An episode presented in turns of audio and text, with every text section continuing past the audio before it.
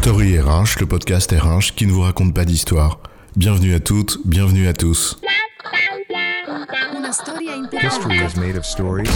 Dans cet épisode, nous allons nous intéresser à la fonction RH et préciser ce que sont les activités qui constituent le socle de sa mission. S'il est une fonction qu'on caricature souvent en l'affublant de tous les mots, c'est bien la fonction RH. Les uns lui reprochent d'être trop administrative quand d'autres la réduisent à un bureau des pleurs ou à un chef du bonheur des autres. Et comme souvent, certains se contentent de figures aussi simplistes que peu représentatives de ce qu'est la fonction et des personnes qui l'exercent. Non, la fonction RH n'est pas un obscur expert qu'on ne voit que lorsqu'on est embauché ou viré, ni un doux illuminé utopique adepte d'une fausse bienveillance positive qui ferait la happiness de ta life. Et encore moins un coupeur de têtes et de coups qui se vanterait du nombre de licenciements qu'il a fait dans sa carrière. Bref, une fonction objet de tous les fantasmes et dont on connaît finalement peut-être pas si bien la mission. Alors les missions de base de la fonction RH, c'est quoi l'histoire? Ne revenons pas ici sur la contribution stratégique de la fonction, à savoir sa capacité à porter la culture dans la durée, à nourrir la réflexion stratégique et in fine à rendre cette réflexion possible une fois décidée. Mais interrogeons-nous sur cette dernière dimension, décliner la stratégie décidée et voir les missions qui font le socle de son activité. Au-delà en effet de la contribution stratégique de la fonction, sa mission première, c'est de s'assurer que l'entreprise dispose des compétences, motivées, au bon endroit, pour atteindre les objectifs que l'entreprise se donne et d'ajuster le tir en permanence aux évolutions des organisations. En d'autres termes, le point de départ, c'est assurer l'activité maintenant et dans la durée. Ce qui suppose une dimension collective. Il s'agit en fait de la GPEC, la gestion prévisionnelle ou préventive des emplois et des compétences, c'est-à-dire anticiper les besoins de main-d'œuvre à terme pour réussir les ambitions du business et s'organiser en conséquence. En d'autres termes, le point de départ, c'est bien comme tu le dis, les besoins du business. De quelles compétences l'organisation a-t-elle besoin aujourd'hui et demain? Et quand on essaye de faire cet ajustement en continu, eh ben on appelle ça le workforce planning. Et ces compétences ne s'arrêtent pas au seul statut de salarié.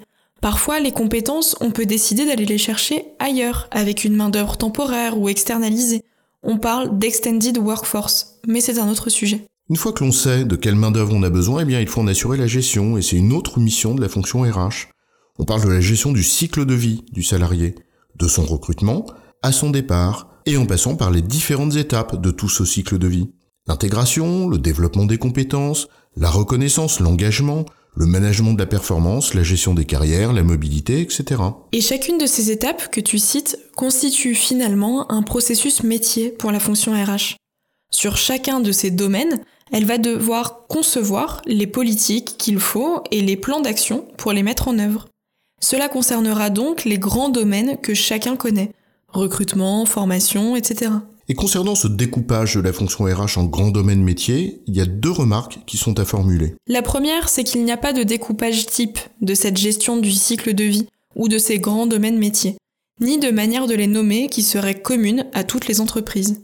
Le talent management d'une entreprise, par exemple, peut couvrir les mêmes domaines que ce qu'une autre va appeler le développement des RH. La seconde remarque, c'est que dans chacun de ces processus internes à la RH, il y a des activités de nature opérationnelle ou administrative, en gros le day-to-day ou la logistique, des activités qui relèvent de la gestion à moyen terme, et enfin celles qui relèvent d'une portée plus stratégique à long terme, donc créatrice de valeur. Prenons l'exemple de la rémunération. L'activité dont la portée est à long terme et qui a une dimension stratégique, c'est bien sûr la politique de rémunération globale. Alors que la gestion à moyen terme, ce sera plutôt la gestion de la masse salariale par exemple. Et enfin, in fine, la dimension administrative et logistique du sujet bah, c'est la paye. Et rien que ça, c'est un vaste sujet. Et ce ne sont pas toujours les personnes responsables d'un domaine hein, qui ont la responsabilité de toute cette chaîne. Ce n'est par exemple pas nécessairement le responsable de la politique de rémunération globale, le compoundment, qui est en charge de l'activité logistique qui en résulte, à savoir la paye. Oui, cela peut par exemple être un responsable des opérations, avec un centre de services partagé. Bref, il y a plusieurs formes d'organisation possibles qui dépendent de nombreux facteurs notamment de la taille de l'entreprise, du fait qu'elle soit internationale ou non, etc. Au processus RH qui suivent le cycle de vie du salarié viennent s'ajouter des processus transverses qui concernent tous les segments de l'activité RH ou tous ces processus clés. Et c'est par exemple le cas des relations sociales, du système d'information RH, le SIRH, de la RSE ou de la marque employeur. Ils sont transverses parce que leurs enjeux irriguent tous les autres domaines et qu'ils en constituent aussi l'un des leviers d'efficacité et de cohérence. La cohérence dont tu parles est d'ailleurs clé.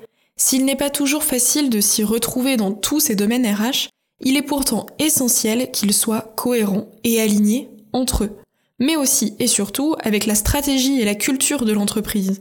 Mais ça, c'est un autre sujet. Alors on le voit, les missions de la fonction RH sont bien loin d'être cantonnées à ce qu'on appelait un temps l'administration du personnel, ce qui correspond finalement à la dimension logistique de la fonction, ou à une vision pauvre et étriquée des relations sociales qui serait réduite à un bras de fer avec des partenaires sociaux dans une sorte de négo. La fonction RH n'est pas non plus limitée à un domaine particulier, même s'il peut sembler plus visible aux yeux de certains comme le recrutement ou la paye. La fonction RH recouvre un ensemble vaste d'activités au cœur desquelles on trouve finalement ce qui fait l'âme d'une entreprise, à savoir les personnes et la culture. En résumé, la fonction RH garantit que l'entreprise dispose du nombre de compétences motivées au bon endroit pour réaliser son ambition business. Pour cela, elle met en œuvre une politique anticipée des besoins en main-d'œuvre et assure la gestion du cycle de vie des collaborateurs de leur recrutement à leur départ. Elle a, pour mener à bien ses missions, aussi la responsabilité d'activités transverses comme la RSE, les relations sociales ou le SIRH. J'ai bon, chef? Oui, tu as bon, mais on va pas en faire toute une histoire. Story le podcast RH qui ne vous raconte pas d'histoire. Retrouvez tous les épisodes sur storyrh.fr.